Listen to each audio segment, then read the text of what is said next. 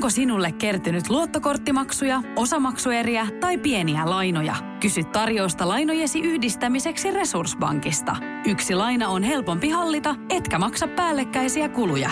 Resurssbank.fi Tämä on Radionovan liikennegrilli. Sinä kysyt ja kysymys grillissä tirisee liikennegurumme Jussi Pohjonen. Lähetä oma liikenteeseen liittyvä probleemasi Radionova liikenteessä ohjelmaan osoitteessa radionova.fi tai Whatsappilla plus 358 108 06000.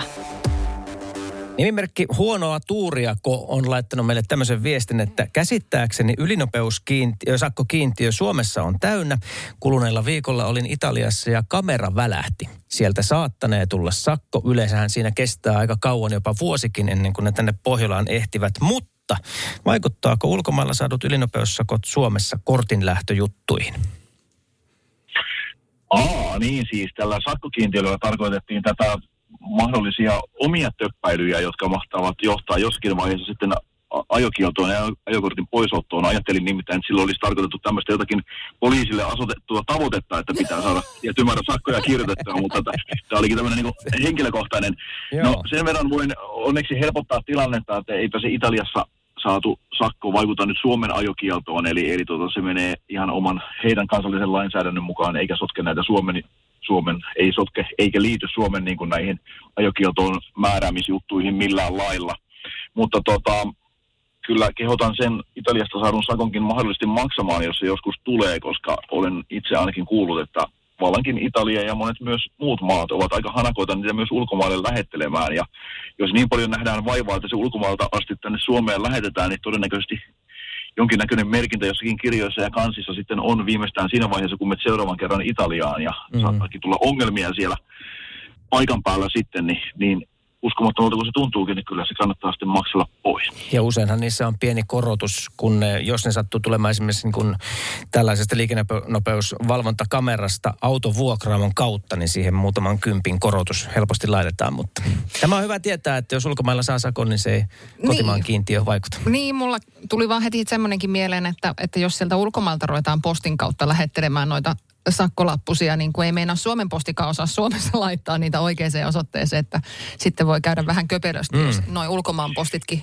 heiluu jossain, missä sattuu, ja sitten vielä pitäisi lähteä sinne kyseiseen maahan, niin eikä ole koskaan Joo, ja... kyseistä niin. sakkolappua. Niin. Mm. Ja sitten kun on, on näitä juttuja, että ylinopeus nyt varmaan on ihan selkeä rike, mitä siellä on tapahtunut, mutta kun olen kuullut, että siellä on vain paikallisella kielellä esimerkiksi joku tämmöinen zone, mikä ei saakaan mennä turistit ollenkaan tai ei saa johonkin tiettyyn kellonaikaan liikkua. Ja nekin kameralla on valvottu ja tulee sakko siis täysin käsittämättömästä jutusta, mitä edes niin kuin ymmärrät tehneesi, niin se saattaa kyllä aiheuttaa vähän ehkä päänraapimista välillä. No mutta neuvos oli joka tapauksessa se, että maksa, jos joku, joku perintä sieltä Käy. tulee kärsii ja maksa. Juuri näin. Hei, seuraava kysymys kuuluu, että mikä ihme siinä oikein on, ettei sitä asuntoautoa tai vaunua voi ajaa kautta vetää nopeusrajoitusten mukaan? Ymmärrän toki pienen mittarivirheen, mutta jos alkaa vauhti olemaan 20 kilometriä tuntia tunnissa vähemmän kuin rajoitus on. Tässä nyt ei varsinaisesti kysymystä ole.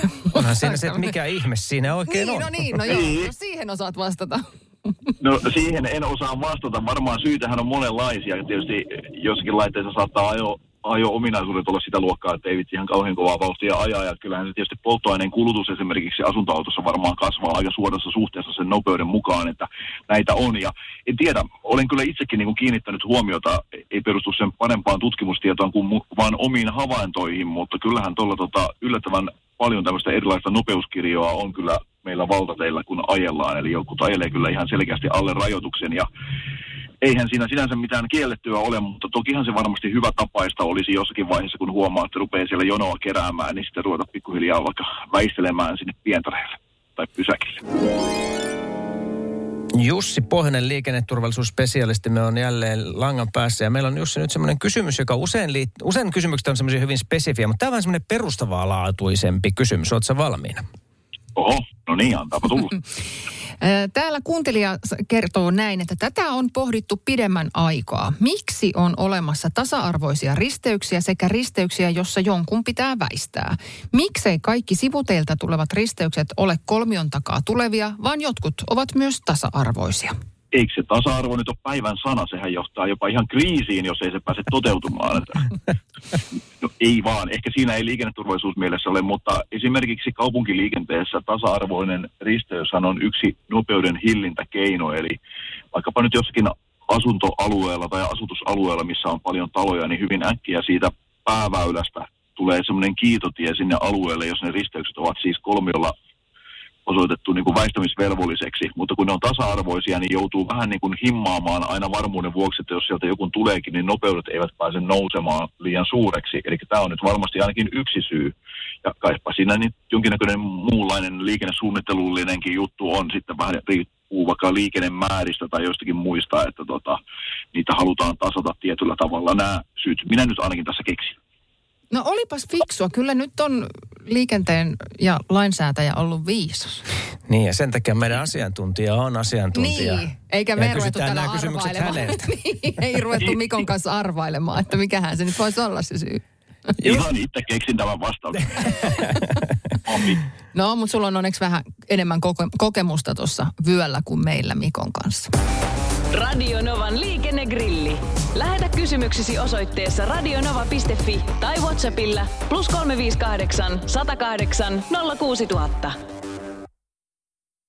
Onko sinulle kertynyt luottokorttimaksuja, osamaksueriä tai pieniä lainoja? Kysy tarjousta lainojesi yhdistämiseksi Resurssbankista.